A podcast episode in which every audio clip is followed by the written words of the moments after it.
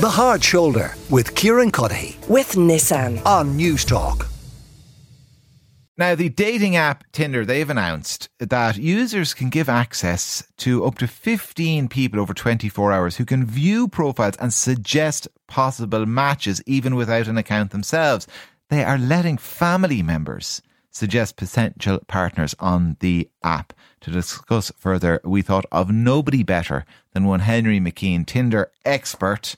Henry, explain how this is going to work. Kieran, yeah, it's a new feature. They're trying to make Tinder sexy again. And the idea is basically uh, family members, friends, up to 15 of them can actually help you choose a partner. And the idea really is just to help people. It's like old fashioned matchmaking, really, even though it's modern. I was on Tinder once, some years ago. And the thing about it is, it's really quite hard. I struggled to actually find a partner on Tinder. I really, really struggled. And I admit, I used to give my phone to my friends and get them to choose for me, uh, even though you know it wasn't a thing then. And did it work? I got loads of matches. I yeah. did, yeah, because we think we know we think we know ourselves, but we really don't. And young people have got so much choice these days. I did get to speak to people in their 20s, including this young couple. They met online, but they actually had met in a shop previously. I guess the initial picture, I guess we knew each other. Well, kind of knew, knew each other before each we met. Kind of knew of each other. Knew of each other, yeah. And then you just kind of showed up on a site. We kind of met in a shop first, but then to actually like get chatting to each other, we kind of went online like a dating site, and then ended up like seeing each other, and then that was an excuse to get chatting to each other. And how long have you been together? A year. Congratulations. And do you think modernizations of apps, or even going back to old fashioned times and introducing matchmaking efforts, getting friends and family to get involved, will that work or will it lose the spark? I would like, you know, dating life to keep it private, right? So having, and usually you don't tell anybody until maybe a couple of dates after. So I think getting your family or friends involved at the start, it's not for me because you'd be a pretty private person, but I'm sure maybe there's more open families out there. And what was the name of the dating site? Uh, Tinder. So you did meet on Tinder? Yeah. So it was all about, I suppose, love at first sight. It was about the, the pictures, the photographs. Yeah, it basically was. Yeah.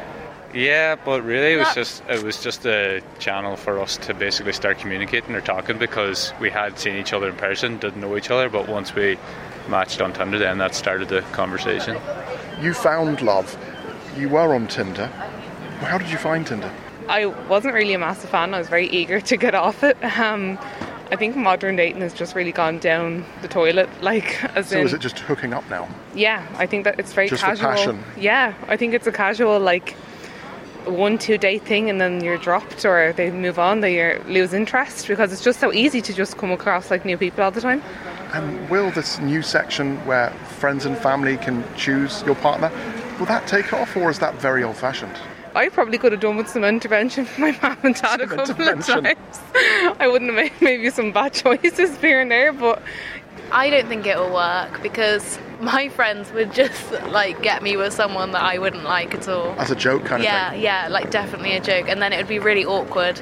Um, and I'm really fussy with who I like, so it just wouldn't work for me personally. So, Henry, with this matchmaker mm-hmm. feature, do friends and relatives yeah. have the final say? Well, no, you have the final say. So you basically get the recommendations. They'll come in, and this will be um, basically rolled out in the coming weeks across uh, the UK and Ireland. So you won't end up finding yourself on a date or on a match that you don't fancy in any way or have anything in common with. You can say, actually, Kieran, why did you set me up with that farmer uh, from Offaly? Um, when you, you know, when we no don't offense suit. to farmers from Offaly. They're lovely people and I wish them, I want all of them to find love. I didn't mean to pick on farmers in Offaly. Yet I want did. to distance myself from did. my own comment. Um, but yeah, um, I did get to speak to matchmaking expert uh, Fergal Harrington from Intro Matchmaking. Um, and we, we, talk about my mum back in 2014. Uh, she tried to find me a date. She actually phoned up loads of people to try and find me a date. She ended up choosing me a GP. This was a radio competition. We couldn't do that now, we'd get cancelled. But this was a radio competition uh, where I went out with a listener. God, even saying that out loud. Jesus. Um, anyway, I asked him, how does he feel about a modern website uh, going down a traditional route? If, say, for instance, Elaine is looking for someone and her friend Bridie uh, finds her a match, now that match could be a very attractive person, or it may not be as attractive of what, as to what Elaine feels she could get. So you could be offending people, and you could also be setting her up for a fail if the guy doesn't actually feel the same way about her. So also, if the dates happen, it doesn't work out. Who's the fall guy? There's going to be blame associated with. Why did you suggest him to me? Honestly, before people come in for interview here uh, at the office, they'll often say to me, "Okay, well, what, what are we going to talk about?" And we say, "It's just about yourself, your hobbies, your interests. You know you. You don't need to worry about this." A lot of the time, they will say, "Well, I got onto WhatsApp groups last night, and I got onto my friends and said, how would you best describe me in three words?" What? And then that applies so much more pressure to the whole scenario that they're almost becoming a person that they feel the other person is going to want them to be, as opposed to what it is. Then another staff member here said, "Do you know what?" I, am not going to take the advice of my parents. They're separated. Why would I respect what they have to say? I said, oh, wow, that's very contro, but, you know, that's what she said. Also, I don't want people and, and my family to see what goes on on Tinder. I don't want to, my mother or father or Stuff my sister. does go on. Stuff does go on. Pics get sent. Um, and, you know, they're not always appreciated. Uh, but a lot of people do like a bit of drama and they like to, to, talk about dating. And wait till you hear what this guy said. Wait till you hear what that woman said. No, it's crazy. But th- there's ultimately being single is tough. If you don't want to be single, it's very tough. But to add more people involved, I don't know if that's going to be a very good idea. I would think maybe one close confidant, one really solid friend that you really could trust that wasn't filling you full of hot air would be good. But if you add 10 or 15, as I think the app is now doing, that is going to be pressure and stress that you don't need in the dating world.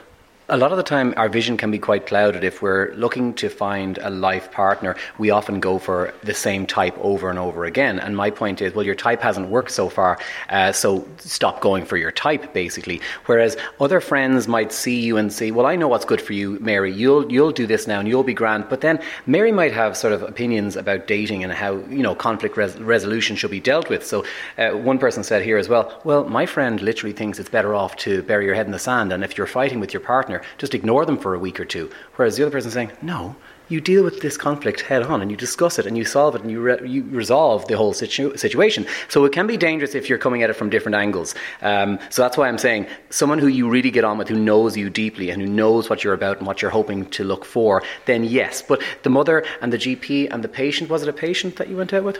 It was the GP. I suppose I was the patient. You were the. Aren't we all patients? right, that's what Fergal Harrington had to say from Intro Matchmaking. You met a rural couple as well, introduced by a mutual friend. Yeah, that is a really common way or a good way to actually meet someone. Um, here is Mairead and Tom, and they were brought together by a friend. You're from County Clare. There's something magic in the water with the Lisdoonvarna Matchmaking Festival. For you, how do you find the perfect partner? Do you need a matchmaker? Uh, I didn't personally, anyway. From that point of view, I met Mairead here, what, going back 20 years ago? Actually, 20 years this year. And congratulations, how did you meet? Uh, we met through a cousin of mine. So I guess matchmaking in a way. Yes. So you so, were kind of set up? Uh, well, she introduced us, and then Tom had the hots for me. Is that what correct, happened? Correct, yeah, yeah. It was that uh, dream zone called the Queen's Hotel down in, in Ennis. Yeah. Uh, it would say there, so yeah. And 20 years on, you're still happy. For people out there that are using these apps, they're on Tinder, is it a good idea, this new section where basically your mum or your dad or your friends can choose your partner? Could that work? Um, I suppose they used to do it years ago without any apps and so on like that. I suppose family and community and connections and all that kind of stuff used to come into it from that point of view. So I suppose it's it's a more modern day kind of, uh, I suppose, slant on it now. Whereas I suppose for us, 20 years ago, it was yeah your nightclubs and stuff like that. I suppose in the pubs beforehand, which seems to have faded away a good bit. People go out so much later now. Yeah, it's harder to filter people through the internet, and then you know it's this instant gratification where it's swipe right, and um, I think it's it's actually harder for people nowadays to meet anyone genuinely with these apps because I think that they are too dismissive and people aren't being given a chance. So maybe the relatives might give it more consideration rather than just you know swiping right straight away and just say no they're not suitable so yeah maybe it might work people's social skills are so different uh, compared to like you taking us having a conversation like what we are here today even holding eye on contact and so on people don't do that when you're on the internet and so on would be the way I'd look upon it all right, let me know whether you would allow your family and friends uh, to determine your Tinder dates. 087 1400 106. Henry McKean, thank you very much. The Hard Shoulder with Kieran Cuddihy. With Nissan. Weekdays from 4 on News Talk.